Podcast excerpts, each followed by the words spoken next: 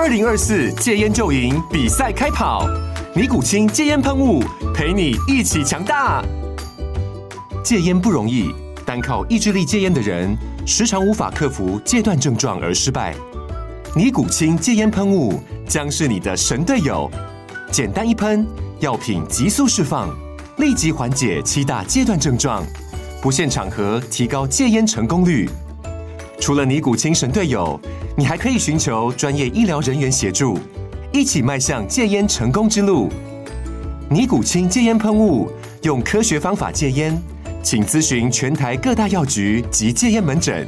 本广告由尼古清戒烟喷雾、卫部药书字第零二七八三五号提供。嘉安嘉护股份有限公司，台北市中山区民生东路三段二号十楼，北市卫药广字第一一三零三零一九零号。尼古清戒烟喷雾，相伴每个新开始。你也和我一样关心青年返乡创业的议题吗？或者青年回到部落都在做什么呢？我是马耀，每个礼拜天晚上十二点，我在阿利安九六点三原住民族广播电台以及各大 Podcast 频道，我用三十分钟的时间与你分享原乡青年创业的心路历程。让你看见原乡逐梦的精彩故事。您现在收听的是 FM 九六点三阿利亚原住民族广播电台，欢迎收听青年返乡，Are you ready？大家好，我是主持人马耀吉马耀嘎咕。今天的访谈，我们邀请到了一位非常优秀的企业培力讲师，他也是主管赋能教练的专家。辅导过许多大型的企业，也为组织和个人带来了巨大的改变和成长。在今天的节目中，我们将一窥高绩效领导者应该具备哪些专业和智慧。更重要的是，宽宽老师也将提供我们返乡青年或正在创业的族人宝贵的建议。现在，我们就来欢迎主管赋能教练蔡树宽宽宽老师。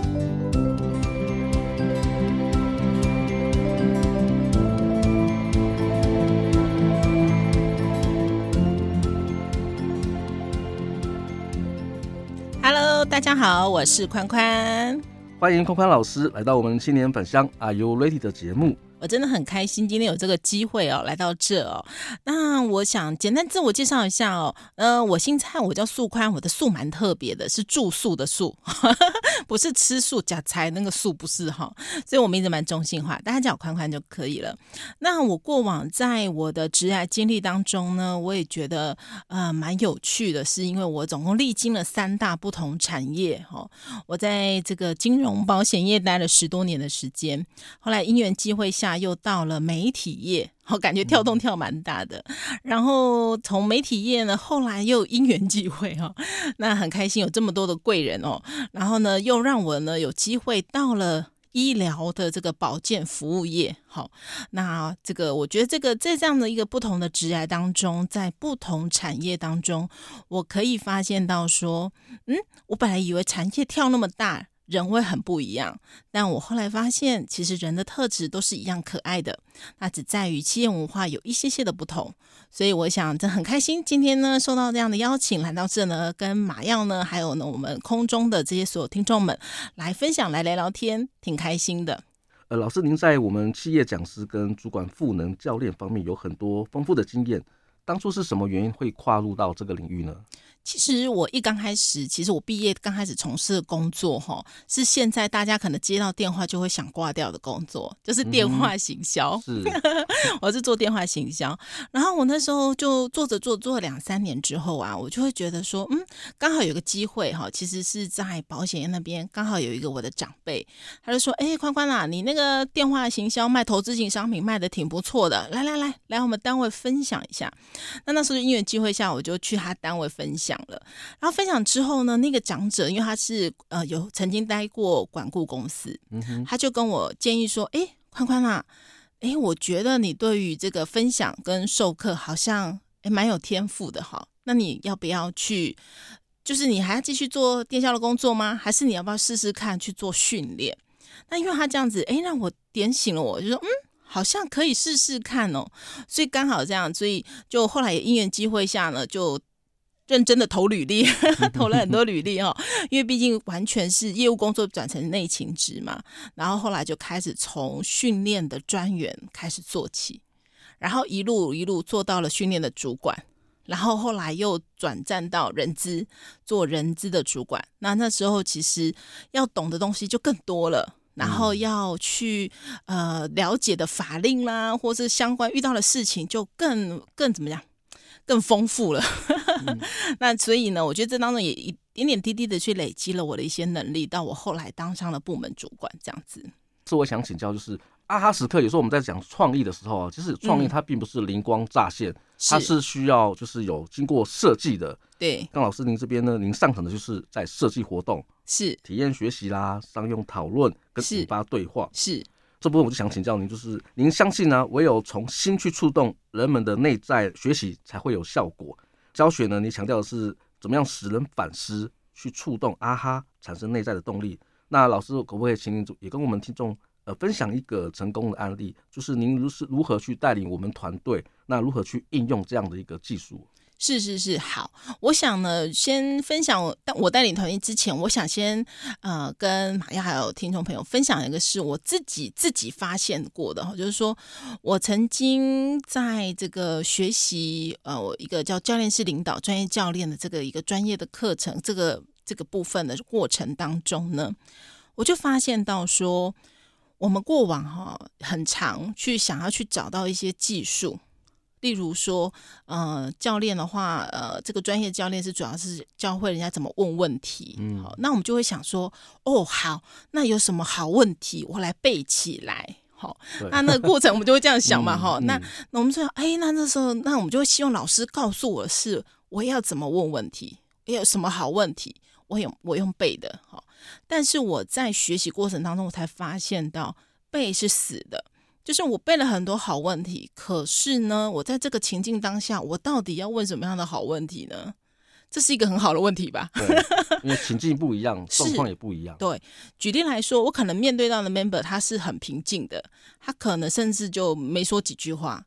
我也可能遇到一个是暴跳如雷的伙伴，他可能很有情绪。那这两个我不可能问的问题都一样吧？对，嗯、所以呢，我在学习教练式领导这个过程当中，我才发现到说。为什么？哎，我在学习过程当中，我们的这个学习的很多课程里面都教我们接纳，教我们肯定自己，教我们去欣赏别人。嗯、你会觉得说，为什么要学这些？你不就是很快速告诉我几个呃方法就好了吗？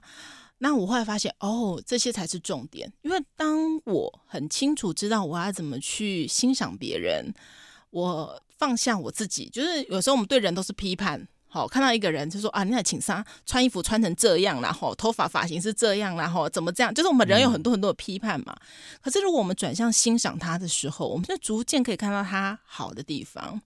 然后呢，我们肯定肯定这个时候，我们常说他肯定别人，甚至是赞美别人。我相信马耀也常听过嘛。嗯、可是这个肯定，嗯，我在学习过程中才发现到说，哦。我不是很简单说你是个好宝宝，而是我要让他知道他做对了什么事情，发自内心的去赞美对方。对，而且我是看到那个事实哦。例如说，我看了个 member，我觉得哎很棒，你今天在这个应变上反应的非常及时，并且呃做的非常快速的处理，那我觉得你这个过程处理的非常好。让我感觉到你的应变能力是非常好的，那我就是举这个过程的实例去回馈给我的伙伴。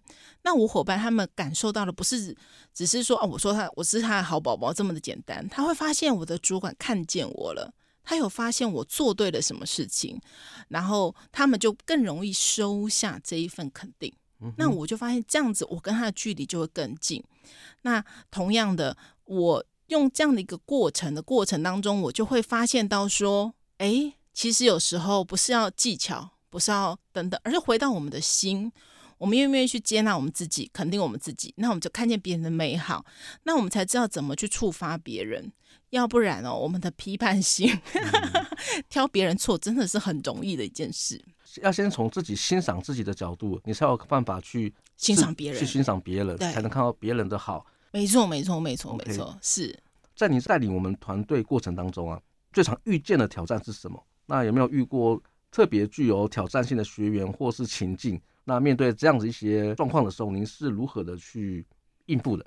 哦，有哦，有哦，有哦，心酸水应该蛮多这样的案例。哎，对对对对对，哎，但是我我觉得最主要是，嗯、呃，我在带团队的过程当中，我在带部门的时候啊，那我曾经也遇过我的伙伴，我的 member 给我挑战呢，他会问我说，为什么我的提案都不过？好，或者是他会问我说，为什么我问你问题，你都不直接告诉我答案？我就被人家这样问哦，让我呢，我就觉得当下其实这样，这个其实当主管被挑战哦，还蛮常有的。嗯，那怎么去化解？我觉得一样，回到刚刚的，就是欣赏、肯定跟接纳嘛。哈，当他今天来问我这个问题，举例来讲，他会问我说：“我今天问你问题，你为什么没办法马上给我答案？你为什么要想一想？”好，那如果你没有答案，你为什么要叫我去做？嗯，这听起来是不是好像蛮合理的问题？这个好像我常在工作，也常面临到这种状况，真的 也会先去挑战这个指令到底下的正不正确，也会担心说我们去做了，主管下的这指令是不是在浪费我们的时间？哎，没错，没错，没错。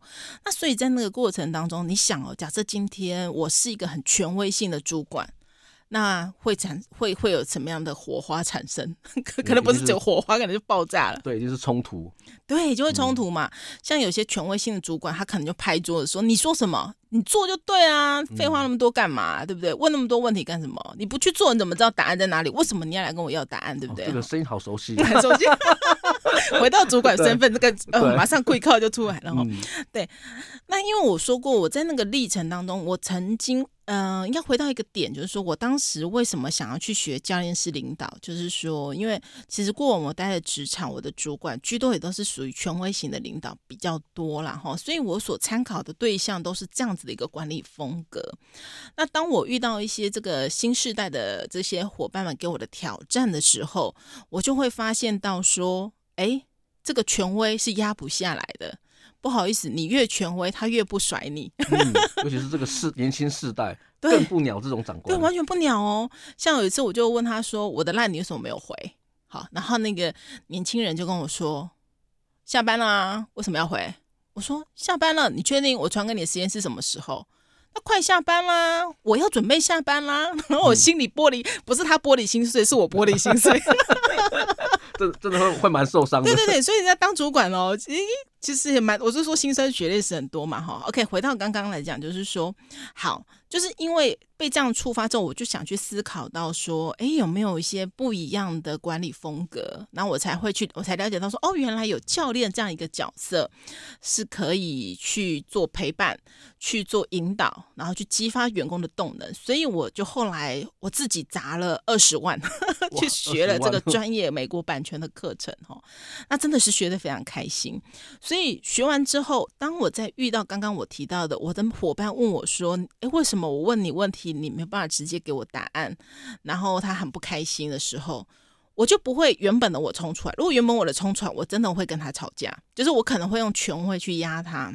嗯，但在那个时候，我呢，我的处理方式，我就会告诉他说：“我说哦，因为啊，其实呢，当主管呢，其实会有几个状况。好，一个状况是我知道答案。”但我现在没有办法，我我我不想要告诉你，是因为我希望你透过你的摸索，你去了解到那个答案，其实你会很开心，而且你才真的学到。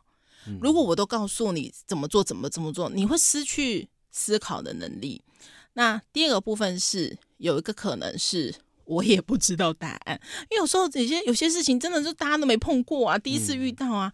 那我希望你能够跟我共同的去。找出这个答案，好，那只是说我有些在找出过程当中，有些部分我希望这些资讯你先帮我收集好，所以你不用担心做白工，我只是希望我们能够一起找出这个答案。那还有第三种状况是什么？第三种状况就是，嗯、呃，我知道这个答案。但是现在时空背景下，例如可能高层还不希望我们把一些讯息释放出去，因为我们当主管常常有些事情是我们知道但还不能说嘛，所以我希望你先收集一些资讯来协助我后续的进展。但我可能不好意思，我还是没有办法告诉你发生什么事，或者是为什么要这么做，这可能是有我的难处，因为我也被交代了一些任务，所以希望你体谅。那你看哦。如果像我刚刚讲的拍桌子回应他，跟我好好的跟他说明这三个方式之后，如果马耀你是我的那个伙伴，你的感受如何？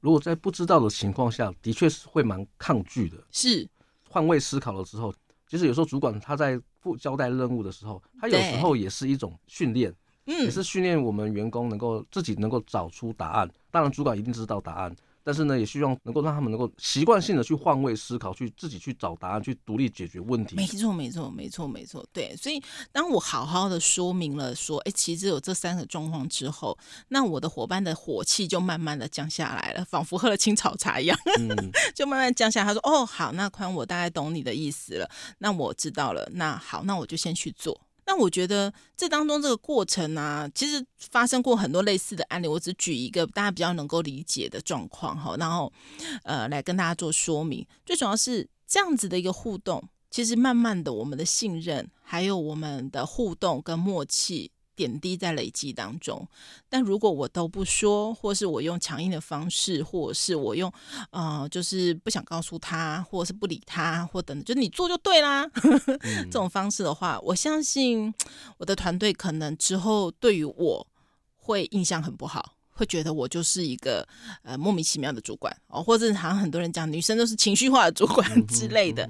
那我觉得这个其实每一次的机会，我常讲，有时候伙伴挑战我们的时候，就是一个很好的机会，只在于我们自己本身啊修行的够不够。嗯，我觉得这个分享很棒哎，就是有时候老板或者是当领导者啊，是有时候像。让员工能够独立去发现问题这样一个能力是蛮重要的，对，而不是说我们在发号施令的时候，事情很快做完是没错。可是坦白讲，久了之后，员工也会变成很希望我们的主管给指令，对，反而这样子，呃，时间久了，老板反而会越做越累，因为你会发现都是自己在解决问题。没错，没错，没错。所以说，我现在很多人不想当主管，就觉得说，哦，当主管都好累哦，都好晚下班哦。那我常常会跟这些人分享说，我说，那你要不要想想看，你可以选择当一个不一样的主管啊。哦，那你当一个不一样的主管，你为什么要像以前的主管那样，或是你看得见的主管那样？你可以去学习、去了解不一样的模式、不一样的方式，那其实就会有不一样的一个互动方式的产生。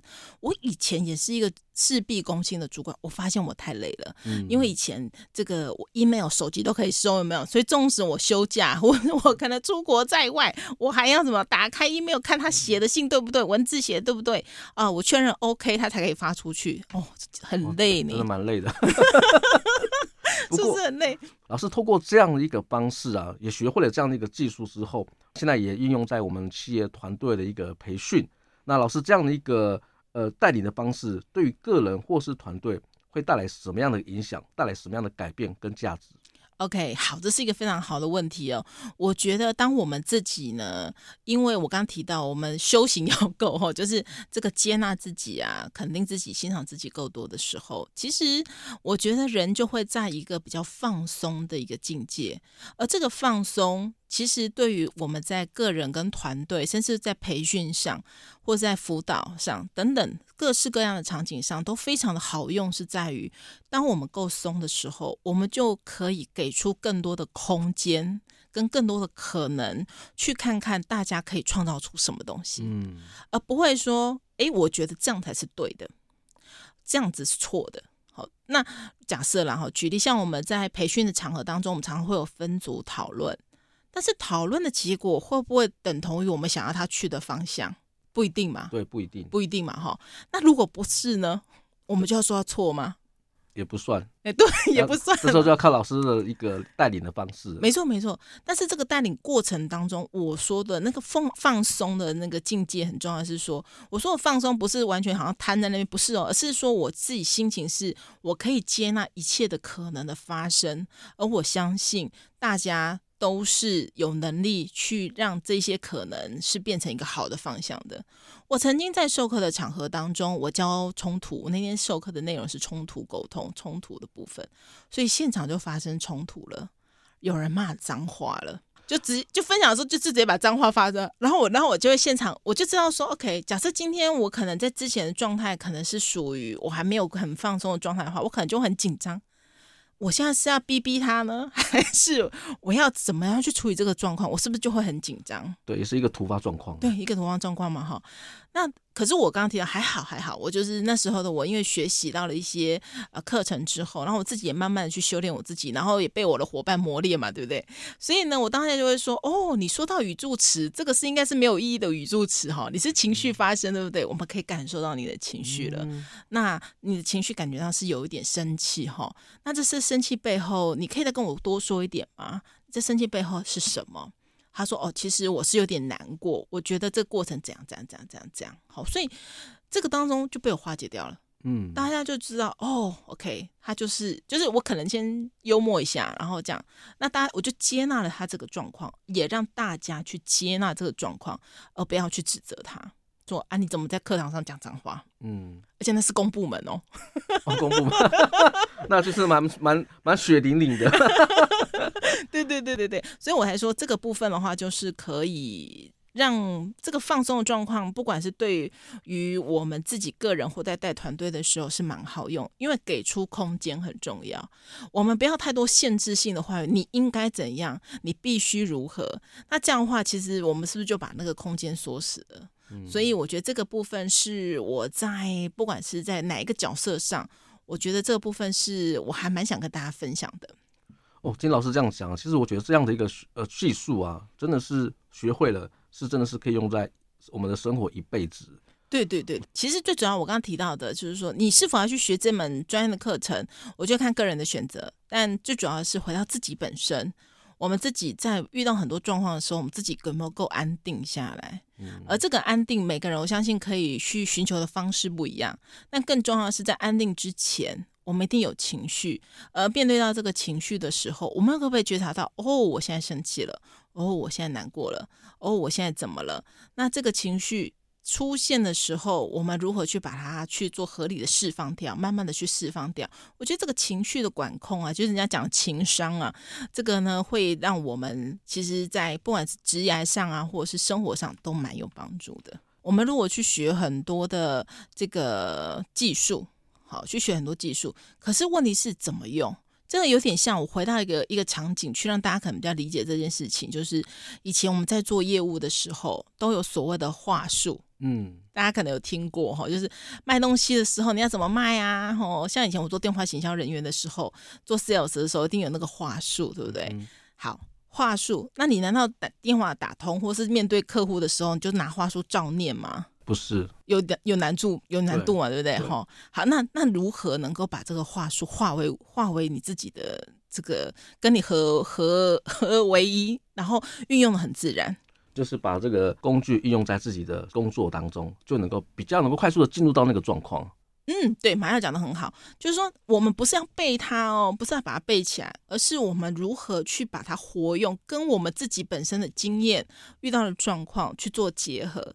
那那时候我们的反应力才会出来。如果说我们只是看着话术，然后照背，然后客户忽忽然问了一个 在话术当中没有先出现的问题。嗯完蛋了，怎么回答？喂，这个问题老师没教到，对不对？哈、嗯，所以这个东西回到最原始，是不是我们的一颗心？如果今天我们的这个心没有想要去跟客户对话，那这个话术你吃得下去吗？吃不下去。对，那你的初衷是什么？所以有时候我才常帮这个很多银行的理专上这个销售的课程，哈，或是帮很多业务上销售的课程的时候，常说最主要还是在于你想销售。你想要卖出去的那颗心，而不是，而不是说我今天想要知道，哎，你告诉我这个反对问题有没有什么更好的回答方式，哦，或是怎么样怎么样？我觉得最主要还是在于你有没有那个动力想要去做。嗯，如果有这个动力去做，我觉得那个话术自然而然你学到都用得到，要不然学到通通都用不上哦。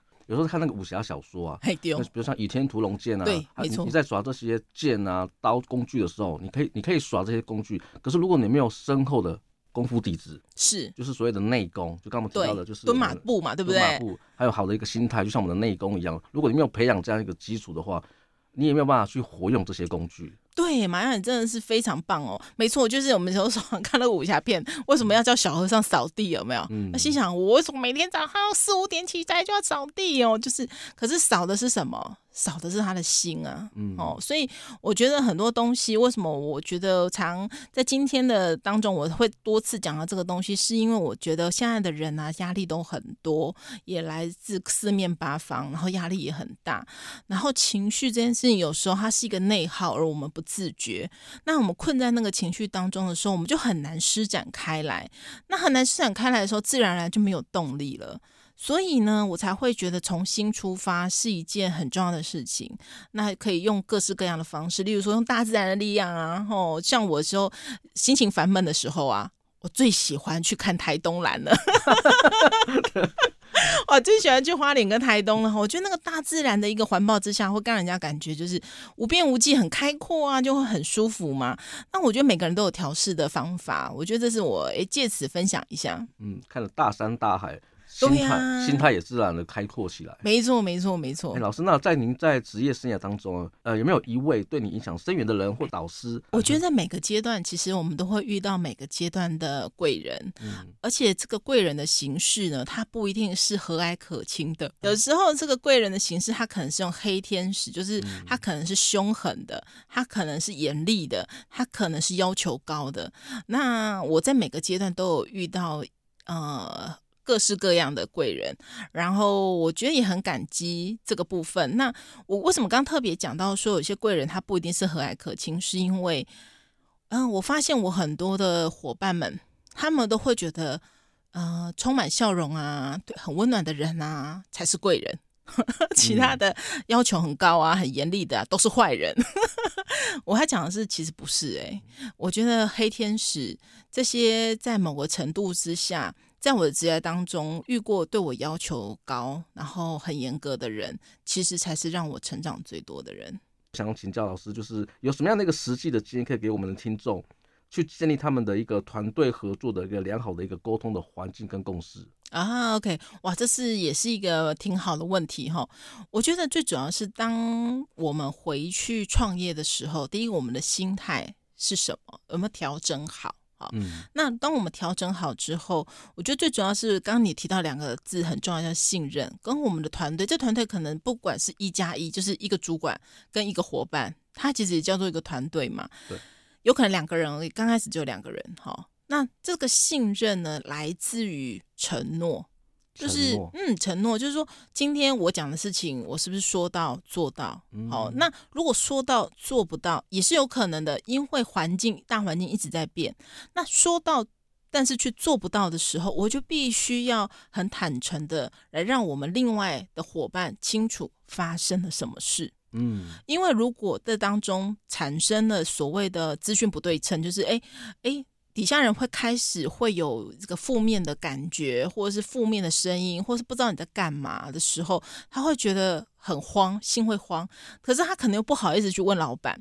那这样子的话，是不是彼此之间嫌隙就慢慢的产生了？那我觉得很可惜，因为很多事情，假设今天我们新创团队其实人数都不多，人数不多的时候，大家都彼此应该要有革命情感，而这个革命情感应该来自于说。大家是不是资讯都可以很敞开、很透明？那我要分享一个东西是，有时候不好说的时候怎么办？我就不好说的时候，热潮店约一下，或者是说大家在一个比较轻松的场合去讲一些严肃的话题。嗯、我觉得这个都是很好在情境转换之下，我们可以去运用的方法，来让我们去跟我们的伙伴们之间在讲一些话题的时候不会那么生硬哈。因为这是我过去有时候我会用到的一些小小的技巧。我们今天老师也跟我们分享了很多非常具体而且实用的一个方法。听众朋友，如果你喜欢我们的节目，也欢迎您到各大 Podcast 频道按下订阅，或加入青年返乡 Are You Ready 的粉丝专业，按赞留言分享你的观点。再次感谢你的收听，我们下周见，拜，拜拜。